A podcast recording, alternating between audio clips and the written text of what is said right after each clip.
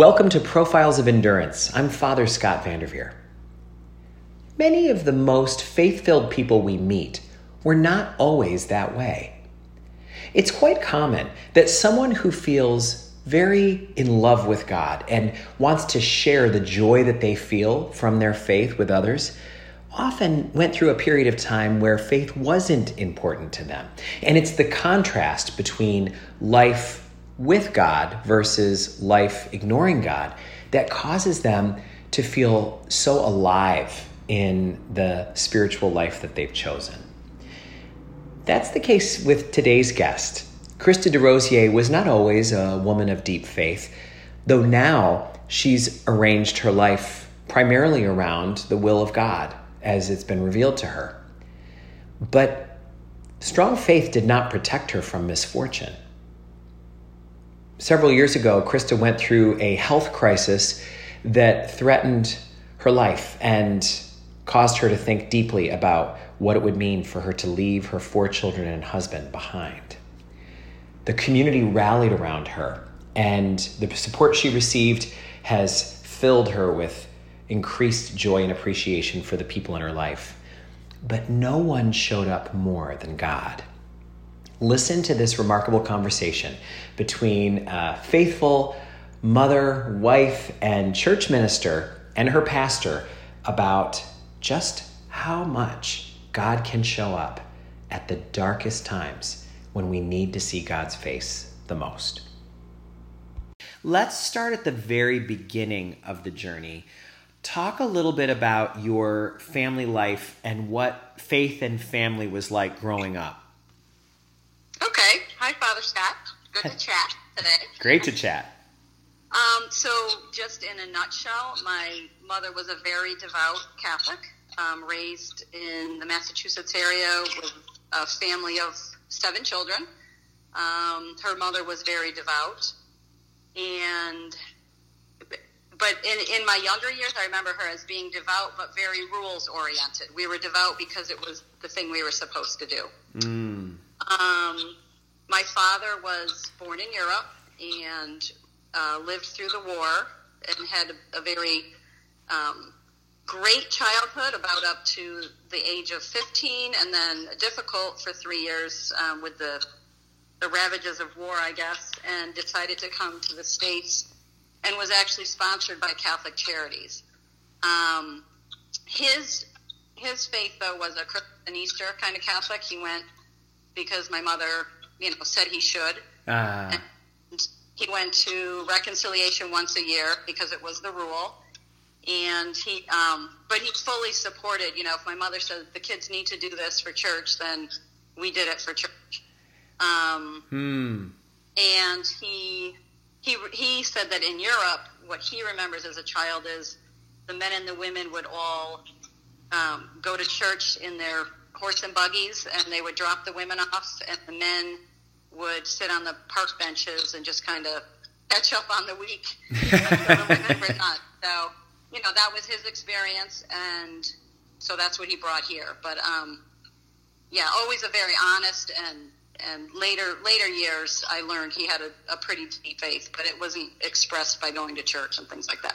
Where so where were you in the in the family like so growing up with this european dad and this uh, faith-filled kind of religious rules focused mom where were you in the midst of family life right so i am one of eight children and uh, but there was a, a, brother who was older than me that i never knew that died when he was two mm. um, and i was number seven out of the eight. Wow, near the end. Yeah, so four boys, well, five boys, four that survived, and then three girls. Wow. And so, did you take after more your mother's approach to faith or your father's? um, I, definitely my mother's, just because it was uh, in our family. It, it did seem to be a little bit of a um, you know, the boys kind of, my father was responsible for the uh, discipline and things of the boys, and my mother was responsible for the girls. So I think we just all naturally leaned more towards her characteristics, and my brothers Um, I don't think it was a gender thing. I think it was just who we all spent more time with. Mm. You wound up going off for a career in the army and lived all over the world, including. Now, did you go back to your father's home country? I did. Yes, you, you lived in Germany. You lived in Korea. You were you were other places as well. What was what was that experience like for you, and and where was God in that experience for you? Um, I, I love that experience. That was first and foremost. Um, it was a great experience, a great career, um, very much a learning experience as far as you know how the rest of the world lives. Um, I'm sure that God was in every single second of that, but there were not very many parts of that that I allowed Him to be in. Um, Mm. More, more in college and my early years in the army. Um, yeah, they, I mean, there's chapels on every post. There's chaplains who reach out, and I was, you know, just in and out. It was so, more a matter of convenience and how much I wanted to be involved. Um, yeah, until it, until it there was a there was a point where he was not involved at all, and my life was sort of spiraling in a very negative place. Um, and I was actually deployed to Panama at the time, and I remember a a young female single captain who was, um, I guess what what I looked at her was she was in the exact same boat as I was, but for some reason she managed to instead of spending her time deployed um, drinking and carousing, she spent her time um, being a big sister to an orphan and going to church. And so, Oh. um, she kind of after that deployment, I I decided that you know I really want God and church back in my life. I didn't really know how to do that. I did pray for God to send me. Um, you know, I said, if you don't want me to be this crazy person that I have become, um, you need to send somebody to help me through this. And um, very shortly after, I met my now husband, Bob, who is a very faith filled man. Oh. And so, yeah, also in the Army, and he played in the folk group at church. So, um, yeah, a good friend of mine said, if you really want to meet a godly man, you should go back to church and ask to join the singing group because Bob DeRosier sings, and you know he's single, so he seems like a nice guy. So um, the rest is history, as they say. And his it is it's an amazing story because he by no means expected that he would inevitably get married. Is that right? Marriage was not an inevitable thing for him. No, he went from um, considering the priesthood in college. He went to a Catholic college to kind of, you know, he did have some serious relationships, but um, he just had kind of been resigned to the fact that, well, you know, whatever. If if I get married, great. If I don't, um, so yeah, his on our first brunch when when you know I was sort of, um, you know, thinking, yeah, this might be a possibility. His comment was. You know, I never really saw myself as a white picket fence kind of guy, and I remember, I remember looking out the window and thinking, "Really, God? Really? This is where you're taking me now?" But um, wow. but shortly after that, we so we dated a very long time, and I was kind of in a hurry. I was like, I really am ready to get married or not get married, um, and he was he was not ready to get married at first. And I can remember one day being very distraught and just praying, you know, God, if if this is right, just let me know right now because I need a sign and I need a big one. And um, completely dry, rain-free day, and I looked up in the sky, and there was just a huge rainbow. Um, Oh. and so I said, "Okay, all right, that's big. That's that's it." So, um, Oh. Where were you? Where were you at that stage? What country were you in? um, I was still at uh, Fort Drum, actually. Wow, north in the northern part of New York State. Yeah, when, I mean, so we were very early in our relationship, but because it was another probably four, four and a half years before we were engaged, even. So I really had to always go back to that rainbow moment and be like, okay, right? You sure did. Yeah, that you were. You said you were in a hurry, but uh, that's a different time frame than uh, than the normal hurry. Wow, Krista, uh, if I might, I'd love to ask you about when you first saw that other uh, servicewoman who who had a similar post but who was living her priorities differently. She was she was volunteering as a big sister and she was going to church. What was it that allowed you to make the shift? Because most people, especially at that age of life, even if we're not in a good place, we usually, some part of us defends where we are. We say, well, these are my choices and nobody has the right to tell me. What was it that uh, that that nudged you? Do you think were you were you starting to recognize that you weren't very happy with the direction you were in? Yeah, I mean it's very easy to peg it. I was uh, I was realizing that I was not, you know, I would wake up different places, different uh, situations, and think, what what am I doing? This is not. Uh, um, and he just exuded such a joy. Wow. Um, and there was, you know, I was like there's nothing in her life that if I said, "Oh, what did you do today?" that she couldn't tell me everything she had done um, without any shame or worrying about. You know, I was like, she's she's making every decision, you know, in a positive way. Whereas if somebody asked me, you know, if my mother had called me and said, "What did you do last night?" Um, you know, it would have to be filtered. Yeah, isn't know? that interesting? Yeah so she she was her life and her joy was just so attractive. I said, I've that is what I want to be. You know, that's what I. Yeah. Joy attracts. Joy attracts, and you know the other thing I'm thinking is uh, a phrase that that I have always found true in my life that there is not a single pillow you could ever rest your head on that is as soft as a clean conscience. Right. Uh, if you, yeah, not having to cover your tracks feels so relaxing after yeah. making different. That's wonderful. That's wonderful. So you and Bob got married, and you came back to the states in time, and you got established in a in a sweet little town called Coxsackie, New York. ah, and you had you had four children in fairly rapid succession. How many kids in how many years? Yeah, um, I was still. We were in Germany. I was still on active duty, and we had Charlie. Mm. Um, and Bob had just uh, retired, taken an early retirement. And I, but I knew as soon as we married that if we got, if we had a child, I would be ready to leave active duty.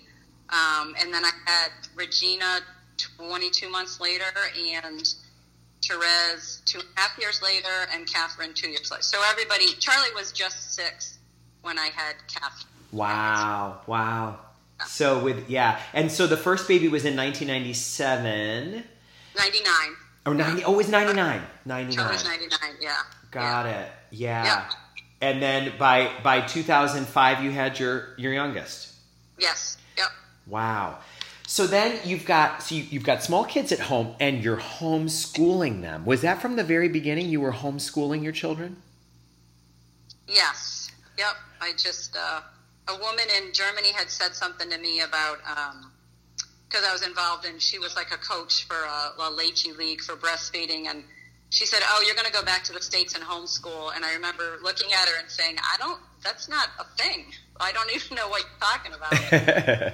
um, but we did. We came back, and as Charlie became, you know, school age, and all my peers started talking about the the pre-K screening, and the, I just started to kind of say, I, I think we're going to wait a year. We'll, and we just kept waiting a year, um, and now we've we've waited 16 years, so we're we're pretty sure we're going to continue to do it. Absolutely. And you've had your kids. You've had two kids now, three kid, two kids now graduate. Yes. Yep. And uh, and they're on to uh, they're on to really great adult lives, um, and still you know works in progress as we all are, but um, but they're transitioning well into uh, into adulthood. So it's. Well, thank, thank you for noticing that. Yeah, it's really it's lovely. It's lovely to see. It truly is. Now, as as often happens in life, just when things are rolling along and we think we understand what the next couple chapters are going to look like, everything falls apart. And uh, yay. In 2012, you had one of those falling apart moments. What what happened? Um, so earlier 2012, uh, my mother actually, there's, it's kind of a two part story, but she um, came back from Florida from wintering there, and she to keep to make a long story short, she declined rapidly, and nobody could tell us why. She literally went from driving her own car and living independently, uh, being the the medical taxi for all of the senior citizens, uh, to being unable to speak, to walk, to do daily functions on her own within literally like six weeks. Wow. So that was in the spring, and I was her primary uh, health proxy and, and, caretaker. I became that.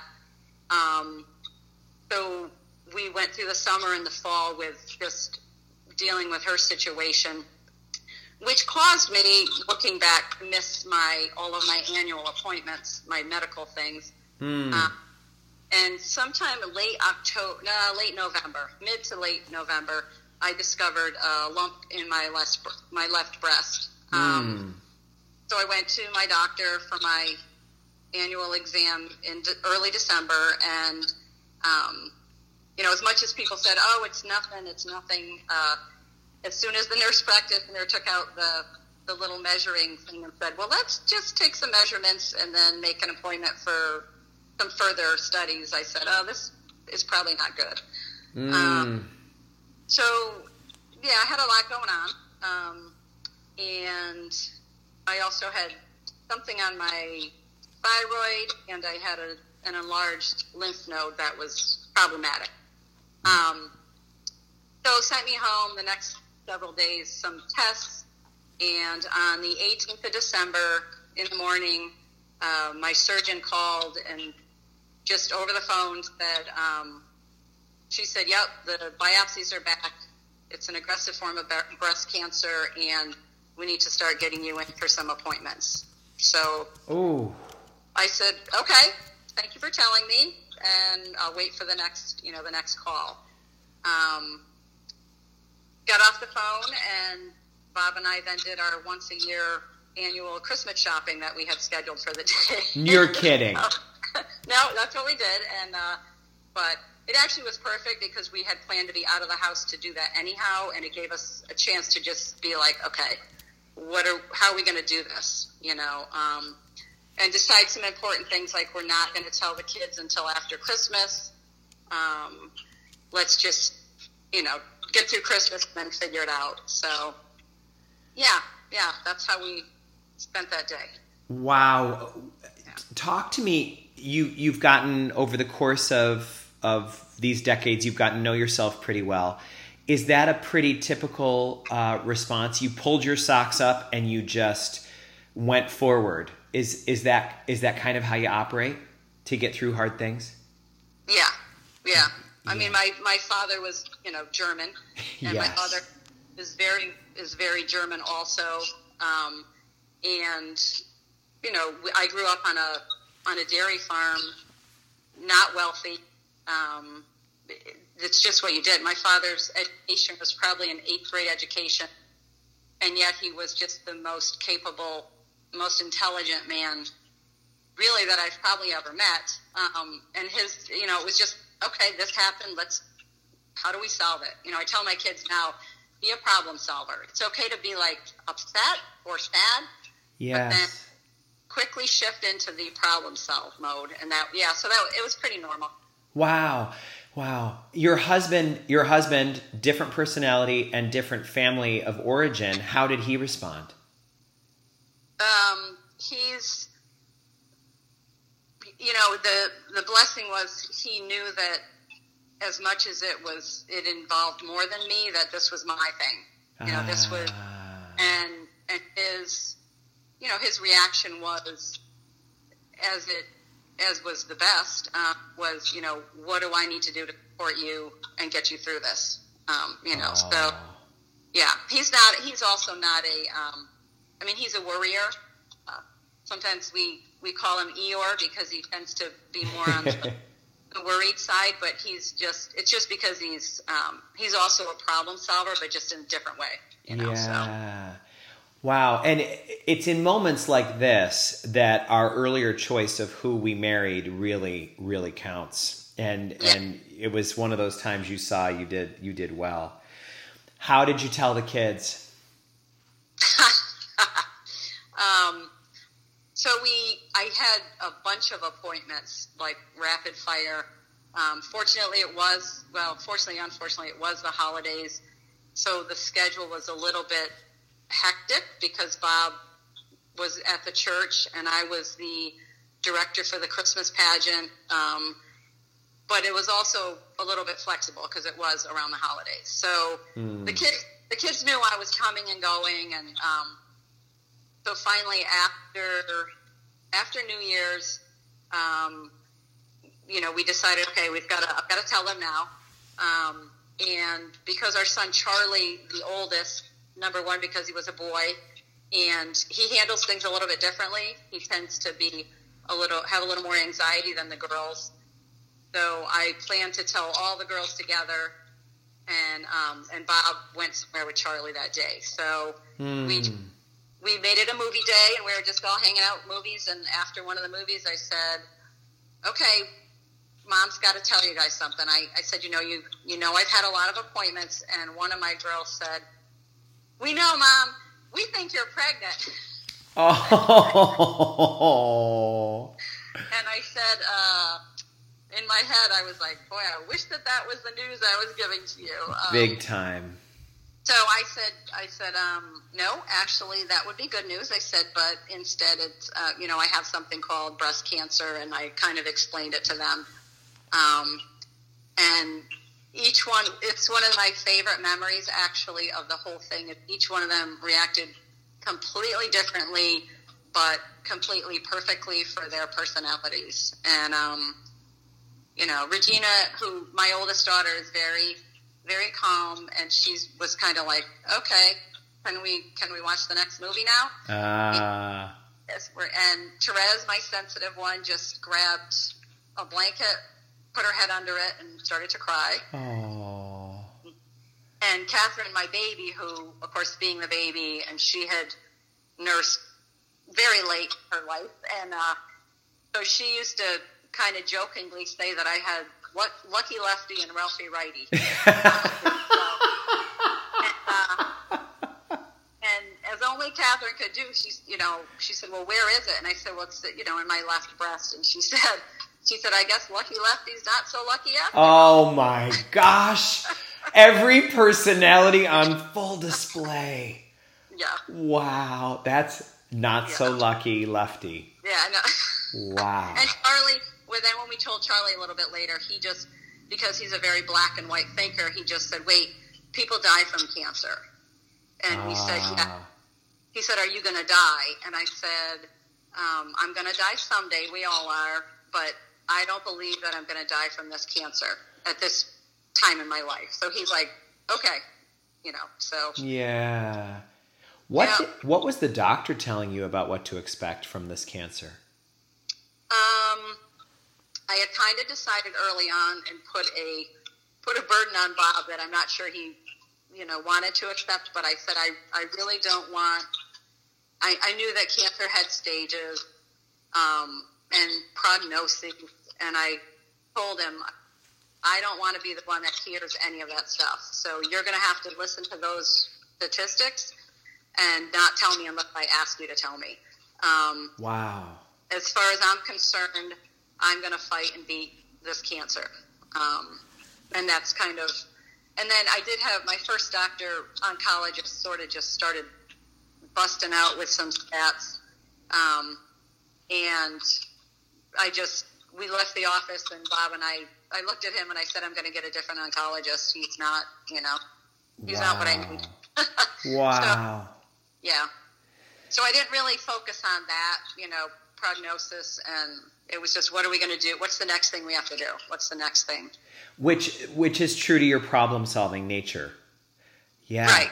Right. How did you feel at that point? Did you feel like someone who was sick? No, no, no. I was actually, you know, in good shape. I was, uh, yeah, yeah, it was, uh, What which- were and that's the strangest part because you're like, I, would never have known I had cancer if I had not found a lump. You know. What were your earlier experiences of cancer in your life with other people? Was cancer something that had been a part of your life? Um, mostly through people that we knew through the church or the community. I didn't really have close, um, close other than my father died of lung cancer in 2001, but he was a lifelong smoker, and it wasn't ever really a surprise for any of us. Mm. So, um, I guess the the hard part was I had walked pretty closely with him through that because I was, um, you know, not working full time at the time, and I was very flexible. Um, so yeah, you know, it's not a pleasant thing to watch somebody's walk through that, especially when it doesn't end well. So yes, yeah. You said you you told Bob I'm going to fight. So don't tell me anything I don't need to know. I just I'll ask you if I need to know it, and uh, I'm going to fight. What does that mean? I, as listening as somebody who's never had cancer but has thought about it many times, has known people who've had it. What does it feel like to fight cancer? Hmm. I'm sure, uh, you know, I think the the reason I really didn't want to know statistics or uh, because I had heard probably somewhere or I just decided I really don't want if it's bad news I don't want to know that until I really need to because I want every every fiber of me to just be thinking good thoughts you know only good only good thoughts tell mm. me good mm. um, I did very early on drive around town and um, and make a point to think about people in the community um, who had had had cancer years ago and think about how many years ago they had had it and you know think oh that's um, jen leonardo she's been you know almost 20 years and uh, donna ansbacher she's getting ready to be 20 years uh, you know and, mm. and mj willis so I, I focused on people i knew who um, had had had cancer and were still here, you know. Yeah. Yeah. What when you look back at that time, uh, I know from just hearing, I've never had this conversation with you about this before, but I know from talking with your family, it was in, in some ways the best of times and the worst of times. Uh, you experienced some beautiful moments with the community and in your lives, and you also experienced some of the hardest maybe we'll we'll end on a sweeter note. What was hard about that period? What are the hard memories? The so actually the hardest part for me was the day that I um, got the call that I needed to have further testing um, from the gynecologist's office. Mm. I was hmm. at, sitting with one of my sisters, waiting for my mother to get done with a procedure to find out what her real issue was. Um, and I remember on the 18th when I got the call that it was definitely cancer. Um, one of my early calls was to my sister and my other siblings, and I just said, "I can't do mom. I I need a year, I think, and I just I have to do me right now." So, mm. I, you know, and it was very difficult because I you know knew all of the ins and outs of her medical and um, and I didn't really I didn't want to abandon her, but I also knew that if she was in her mind enough to know what was going on, she would she would want me to do that. So um, yes. So kind of being separated from that process and was um, you know was was a negative. Well, that was a down. Yeah. Uh, but I think the most there's just too many heartwarming memories to really, um, you know, the, the community coming together. Mm. Um, Remarkable outpouring know, of love from the community. Right. You know, the meals, the cards. Um, some people, you know, you've had Peggy Quigley on here, and she used to send me a card. I don't know, every few weeks, and she. What I loved about them were they were the most ridiculous, not sappy borderline irreverent sometimes cards, and um, they were the best, you know. And she was like, "I hope you don't mind," and I was like, "I love your cards." So, um, oh. and and just being able, we we decided very early on that even though I knew it would be difficult, that I wanted to um, keep the kids home. I didn't want to send them to school. I wanted to do what I could to um, continue homeschooling. And um, so having them here, because I knew that I always say that my kids are my oxygen. And, Mm. um, you know, on the days through chemo and if I had been home alone and not been able to hear them and just be surrounded by them, even though I was not with them because I'd be on the couch completely out, you know, um, I know that that's what got me through those days. Wow. Uh, so, and just, you know, one, probably the most touching one, the one that came right to mind, uh, was Therese, um, who was probably, who was nine at the time. When my hair fell out, he was very bothered. He was, um, we had knitted some hats and we had talked about it and we had, you know, taken pictures with our chemo caps on. But then when it actually happened, she had a really hard time looking at me. Um, Mm. she wanted me always to have either a wig or a, a head cap on. And I remember fairly early on, I went to kiss her goodnight. She was kind of a top bunk, and I had a I had a scarf on my head, and she pulled it off my head, and she just looked at me and she goes, "It's okay now, mom." And Oh. So- um, you know, it was like her little way of saying, "It's okay. I can look at you now. I, I love you this way too. You know, you're still my mom." Like recognizing that you're still my mom, even though you don't have hair. You know. Oh, that's such a touching story, and yeah, and for anybody who didn't didn't make the connection, that's your sensitive one who buried her head in the blanket right. when you Yeah. first announced it. So, oh, that really touches me to think of her saying that, especially because it feels to me like on another level, what she was saying is, "I can be brave for you, mom. I'll be brave. Right. I'll look Yeah. at I'll look at something hard to look at for you." Yeah. Wow, wow, wow. and a blessing because you know as a mom one of the the first things you you think of i think is what if i'm not going to be here for them or what if they're not going to be okay when i get through this and um, it was a little bit of a mom i'm going to be okay you know so Oh. um, Wow. That's a moment. What what was praying like for you during this time? Oh, um, it was, you know, that I, I will say, and I probably should have said at the very, the very beginning, what, you know, community is great, family is great, but I would absolutely not have gotten through without my faith. Um, Mm. and and I truly believe that all of those things, the community and the others, were a result of the faith of those people. And um, so I, I'm not a journaler. I'm not really good at um, sitting down and taking a lot of time to pray.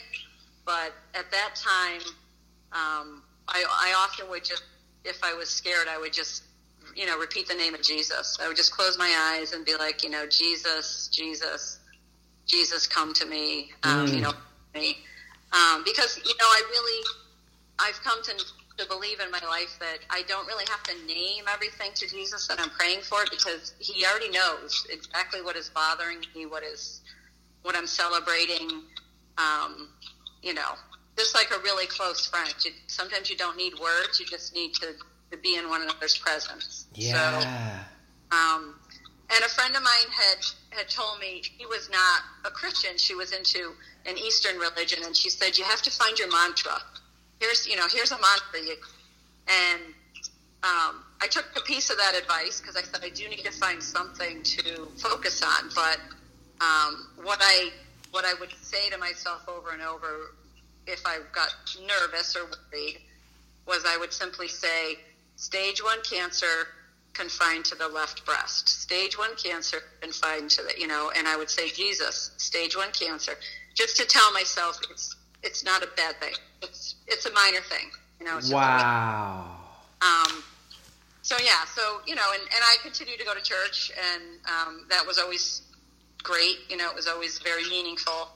Um, so yeah, Wow. You've you've hinted to me that uh, God showed up in some powerful ways um, during this time.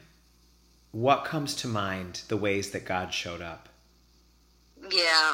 Um, my my my favorite way because it's a little bit comical, and I've told every once in a while I'll tell one of the faith formation classes this when they're talking about you know is seeing Jesus or whatever is um, I call him my Jesus minifigure um, moment because that the mantra that I that I would say um, it was the it was Christmas Eve morning and as I said earlier, I was the director of the Christmas pageant, which happens on Christmas Eve.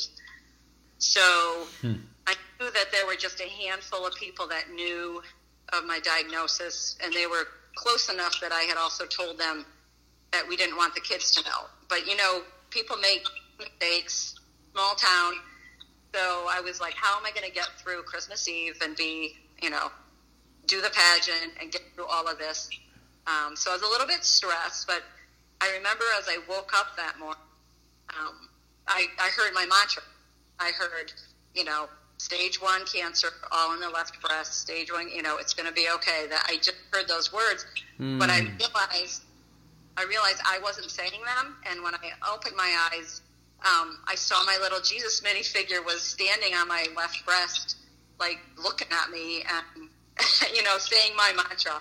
Whoa. Um, and it's it's funny because you know you're sort of half sleeping, half waking, and you're but you know that you're awake.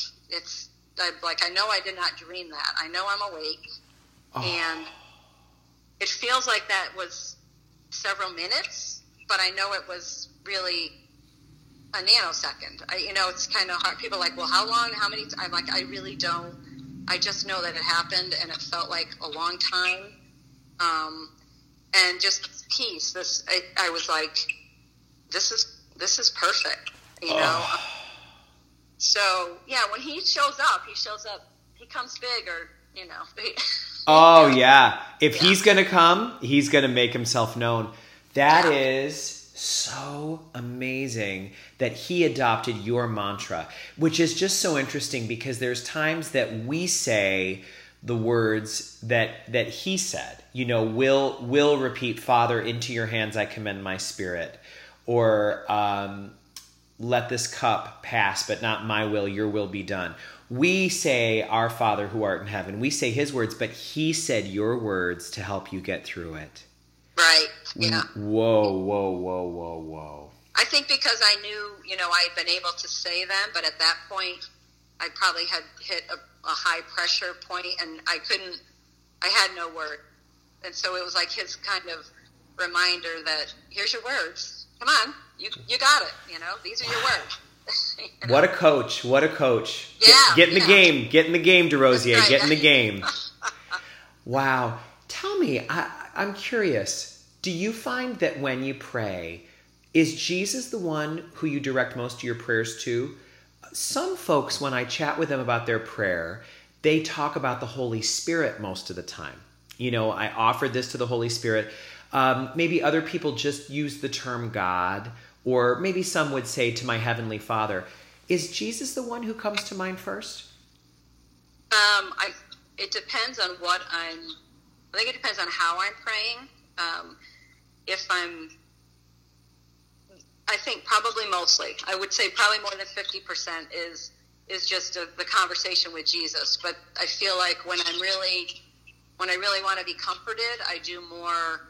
You know, Father, just I I could see myself often sitting on God's lap as a small child. You know, as uh. a, um, and then when I need when I feel like I need strength or I have to make a decision, I I speak more of the Holy Spirit for you know, okay make these, you know, bring me the words that God wants me to say, holy, you know, I, so I guess it depends what I'm appealing because I've come to know each of those, you know, God in each of those ways a little bit differently. So amazing. Yeah. Yeah. yeah that's, that's beautiful. And it, you know, it, it, it, it speaks to me about the, the gift of having, you know, the Trinity having been revealed to us that, you know, to know that you do have those um, different ways of connecting with God uh, it's it's really beautiful. What from where you sit today, looking back, What, how did that time of your life change you? How did how did having cancer affect you? Um, I think I think I thought of myself as a person who believed that you know today is all we have, live today, tomorrow's never promised.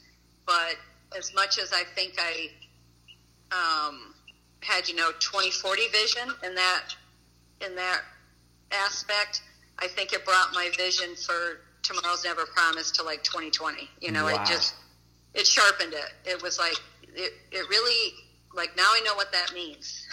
Oh, Tomorrow might not be here for me. You know. yeah.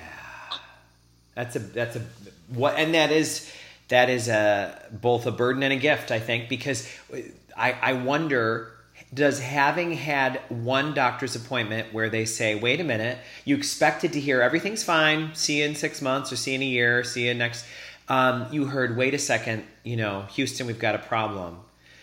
What is, how does fear play a role in your life now differently that you've experienced? You know, uh, something that that was you hoped and expected would be routine and it wasn't. What, what do you do with the uncertainty of having no power over that? Yeah, I think I call it the uh, I call it the big C shadow, and um, I, you know, for myself, even as much as I feel like I, you know, trust God, and um, there's always that moment of every time you have to have six six months follow, or every time you go for a routine test. Um, and I know that I share that with many cancer survivors that I know because, you know, we often will text each other with, oh, today's the day for the oncology visit, you know, and it's like, yep, I know what you're, um, Yeah. so it's you, but you really, I mean, you really have to keep your fear in check. Um, Mm. and know that, you know, fear, yeah, it's just not healthy. It doesn't, it's not helpful, but, um, Mm. but that it's okay to it, it's okay that it's there because you you have had that experience um, just like if you've been uh, you know caught in a rainstorm without an umbrella okay so it's okay to think oh i'm going to get wet you know Yeah. it's a it's a learned thing that yeah sometimes it's not always you know it doesn't always come out the way you want it to to so How do you think it changed your family? Um, I think I, I, I definitely know the kids um, at different times. I I think they're more fearful of. Um, you know, I think most children who don't have a parent or someone close that goes through that, they don't really ever think about their parents' health or if mom says she's going to the doctors, there's not really. Uh, but especially early on, whenever I said, "Oh, I've got to go to the doctors," you know, I'd, I'd usually get from one of them, "Why? What's wrong? Are you okay?" Um, so I think Mm. then, you know, um, I had to keep myself in check because I have to tell you that I, you know, we as parents, especially when we're home with our kids all the time, when you get to a, a stressful moment in parenting or homeschooling, um, you know, it's easy to say, well, you know what, maybe I'm just going to crawl in a hole and die and you'll never see me again. And um, Mm. it, I think it takes on a more harsh reality for kids who have actually thought about you dying. Um, Yeah. um, yeah. Wow. What what are your favorite ways when when fear knocks at your door as it does for all of us in our own journeys? What are your favorite go-tos now for praying? How what's your favorite way to connect with God at this stage in your life now that you've got kids you've got uh kids in their 20s, you've got kids teenagers, you uh you're you're this many years beyond cancer what how do you connect with god best now Um, I've always been an eclectic person. uh, jack of all trades, master of none. So, um, I've you know I've tried them all. I've tried uh, guided meditations. I've tried the Rosary. I've tried um, uh, you know Lectio Divina. I've tried journaling, and for me, the the best way for me is just to be somewhere alone, often with music that kind of gets me sort of. Music is very important to me in my faith life. Um, and I, I really just talk to God a lot. Like I, I have my prayer spaces right next to my bed, so when I open my eyes in the morning, it's right there. Um, so I'll just start talking about, you know, oh yeah, remember this one, remember that one, God, what are you know. Um, hmm. But I, you know, I do like I do like to sit in front of the tabernacle. Um, adoration is important. I love mass. Hmm. Uh, so, yeah, and you know, virtual mass is nice. It's great that it's an opportunity to have that. Um, but I really can't wait to, to, to, you know, to feel the real presence when I'm there with the, you know, the family of God of our parish. So. I love that. Yeah, isn't that true? Yeah, and I love it's it's really helping us to recognize uh, that one of the main ways we experience church is the family of God. It's a major, major important thing for us. So that's yeah. Yeah. yeah. Do you have a favorite song from church out of curiosity? If if you have you picked your have you picked the songs that are going to be played at your funeral like I have? No, well, you know, I have, but there's way too many of them, so ah. I can't. So I'd have to. Um, there's, you know, and I'm. My husband is the music guy and the memory guy. I have a memory like a brainer. Everything just flows right out once it goes. um, so as soon as I hear a song, I'll be like, ah, going to be that one. I know I'm going to cry. Where's the tissue? Um, but yeah, and there's, you know, uh, one of my favorite singers is Matt Maher, and he has a few that are just.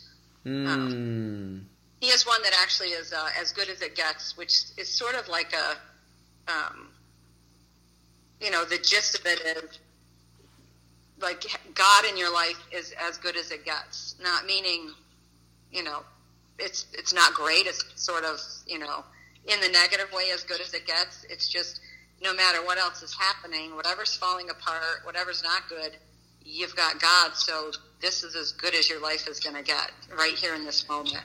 Um, I love so, that. Yeah.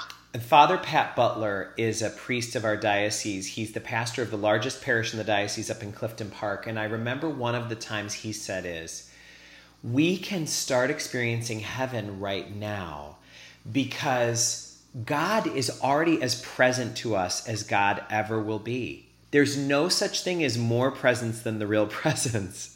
Right. So if we right. can just relax into that, we are experiencing heaven right there. It's as good as it gets. Yeah. yeah. And that's so, I think that's so exciting, which also kind of does say our distance away from heaven is only as as thick as the wall is we've put up. Right. you know, which is pretty wonderful. Tear down that wall, you know?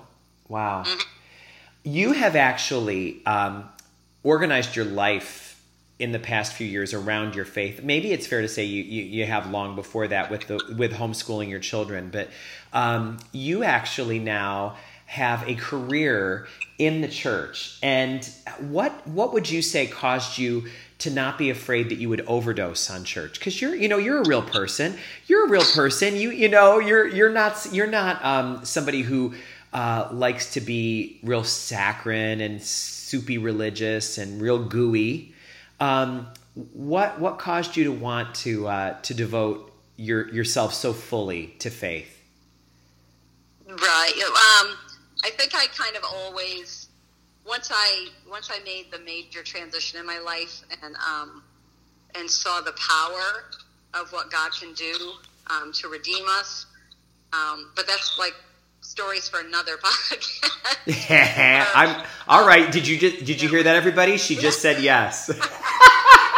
Um, you know, then I always knew that that is that I wanted to do something, and the fact that you know, I married Bob, who always wanted to do something for the church. And I was able to be home with my kids and be um, a home church and be the primary faith person in my kids' life.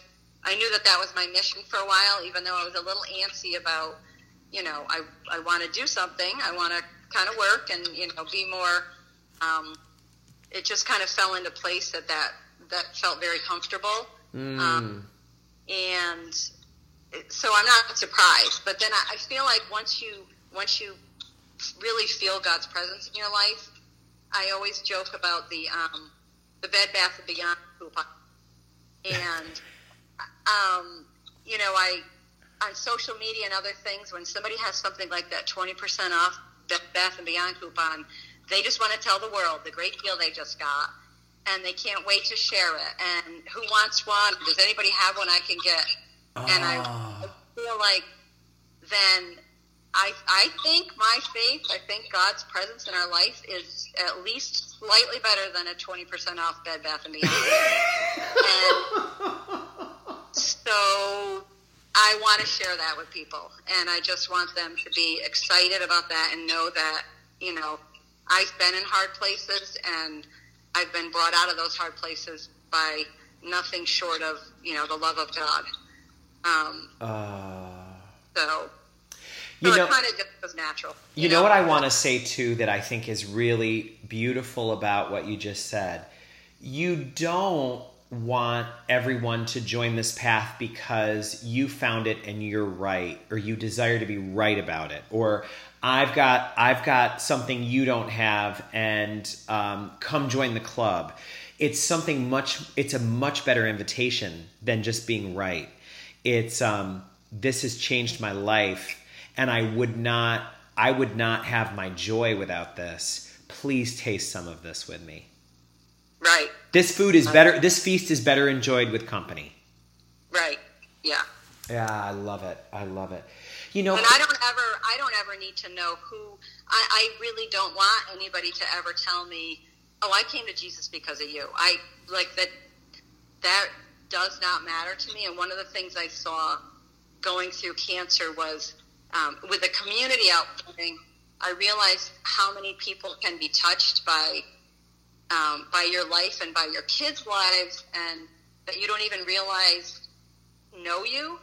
Um, mm, think about that when sharing my faith that I, there's you know i just hope that there are many people out there that at some point are like oh yeah and i'll never know that and that's okay that's okay i don't ever want to know or try to give god a number of how many people i've you know brought to christ um, because i it doesn't matter it doesn't change my faith yeah. uh, but Yeah. Yeah. Yeah. That's beautiful. Well, and it's kind of um, it's that image of the cup flowing over. There's no almost no way to measure what flowed over. You just rejoice that there's such an abundance. You know, it's like uh, nobody's got their little uh, uh, gauge to see how many milliliters came out. no you know, it's, Yeah. but it's but I can tell you that it's a lot. I can tell you it's a lot. Krista, there are people who are listening to this who have no connection to you or to me. They have no connection to our church. They were forwarded this because they're going through a hard time. Maybe they've just recently been diagnosed with, with breast cancer or another form of cancer, or maybe they were forwarded this because they've been having struggles in their faith and someone thought this could help them. If you were speaking with someone who was in in in that like you said the the, the pit that you've known um, when you first found out that you had cancer or or even uh, you know maybe it's a whole different crowd that when that is having had an inkling had a nudge when you said i just i i knew that i wasn't on the path i was supposed to be on what would you say to offer encouragement to them from where you sit in your life now um, what's the saying? Um, everything, in the end, everything will be okay. And if it's not okay, then it's not the end. you got it you got it And I know that somebody, you know, that's kind of a meme that goes around or whatever, but, uh, you know, just, and really whether they, whether they're, they currently have a relationship with God or not, I would, you know, encourage that. Um, and I, you know, I, one of the things, one of the things I told myself I would do because I knew when I, you know, when chemo was going to start and that I would start to get ugly, you know, your skin looks terrible. People tell you you look great, but you really look back at pictures and you're like, you guys were all lying. Because, Uh-huh. you know, the hair was gone, the skin was bad. The um, is I, I every time I went past a mirror, if I looked in, I told myself that I would smile no matter how badly I felt, and just remember that God created that. You know, whatever that looked like at that moment, God created me. Um, and it really that that was really pretty powerful at the time um, because it just I I would walk away from every time I, I did that and go wow that's right you know um, so That is huge. Just God created this, and if I can manifest this, I get to see a little bit of God's glory right now, right here. right right Oh, Krista. That's I'm gonna put that in my toolbox. I'd never had that thought before. And and some days it is hard to muster that smile, and in a way it makes it all the more beautiful. yeah there's there's many days through chemo for for many people it's it's hard to get any kind of smile out but Wow. Krista, before we conclude, just a couple of questions I like to ask everybody because these are some of the deep thoughts that I think are being chatted about a lot of different places, and I, I think people would appreciate getting your take on this. Many people feel that their life is guided by the phrase, everything happens for a reason. Uh, do you believe that's true or not? No, no, no. I, but for me, so I, I've thought about it a lot because I did watch your YouTube thing when you when you talked about it. Um, Oh, thank you. I, for me, if if that phrase is true, everything happens for a reason. You know, if God made this thing happen to me, um, so that I could get patience or so that I could whatever, then to me that sort of negates the concept of free will in my life. Um, Mm, you know, I I have free will to decide whether I'm going to have more patience or whether I'm going to make the next right decision. So if I say that, well, God gave me this flat tire to, to make me slow down, uh, you know, I'm like, well, no, because maybe it's not going to slow down. Maybe I'm going to jump in somebody else's car and get there quicker, you know, ah. because that's my free will to choose that. So do I think that everything you know how we respond to everything can have a purpose and a meaning um, then yeah it's you know but the the straight out if if we say everything happens for a reason meaning god sends every circumstance to to teach a lesson or to i don't i don't believe in it from that perspective i guess Yeah. Oh, that's fascinating. Good. That's great. Great response. A lot to think about there. Uh, let me ask you you've had to endure many things. Um, in the midst of, um, even as we're interviewing right now, you are just a week into grieving the loss of a sibling who died. You lost another sibling and your mother last year. Um, you've had to endure through a lot of challenges. What do you think as you look back at some of the things you've faced? What is the key for you in enduring or persevering through hardship?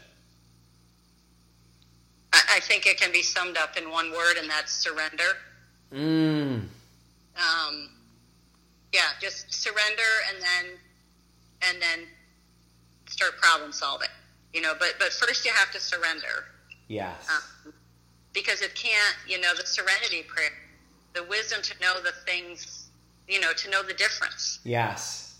I I can't change the fact that my brother, you know, lived a very painful and and an ill life and and left us too soon. I I will never be able to change that. I'll never be able to change the fact that I hadn't spoken to him in a while because we didn't usually.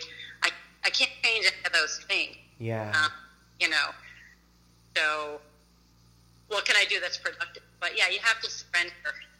Mm. It strikes me too. It's, I mean, you are trained, you're a trained soldier for the U.S. Army, and you are trained to handle physical, earthly battle in one way. And yet, when it comes to the spiritual warrior in you, the answer is surrender. Yeah, That's Yeah. powerful. yeah. You've got to know you've got to know the tactics that will work for what you're dealing with. And when it comes to the spiritual life, surrender is the tactic. Yeah. I, well, and you know, I actually, uh, I had a young soldier who, um, you know, when you are a pretty male-dominated field and in the army, and you're not generally surrounded by a lot of uh, faith-filled people necessarily, or people who are willing to share their faith, I should say. Hmm. And we had, I remember having a soldier when I was deployed to Panama for uh, Operation Just Cause, which was um, when Noriega to be removed from power. Um, and we were getting ready to go out and, you know, and come in contact. And uh, I had a soldier who was, you know, we would call him a Bible thumper.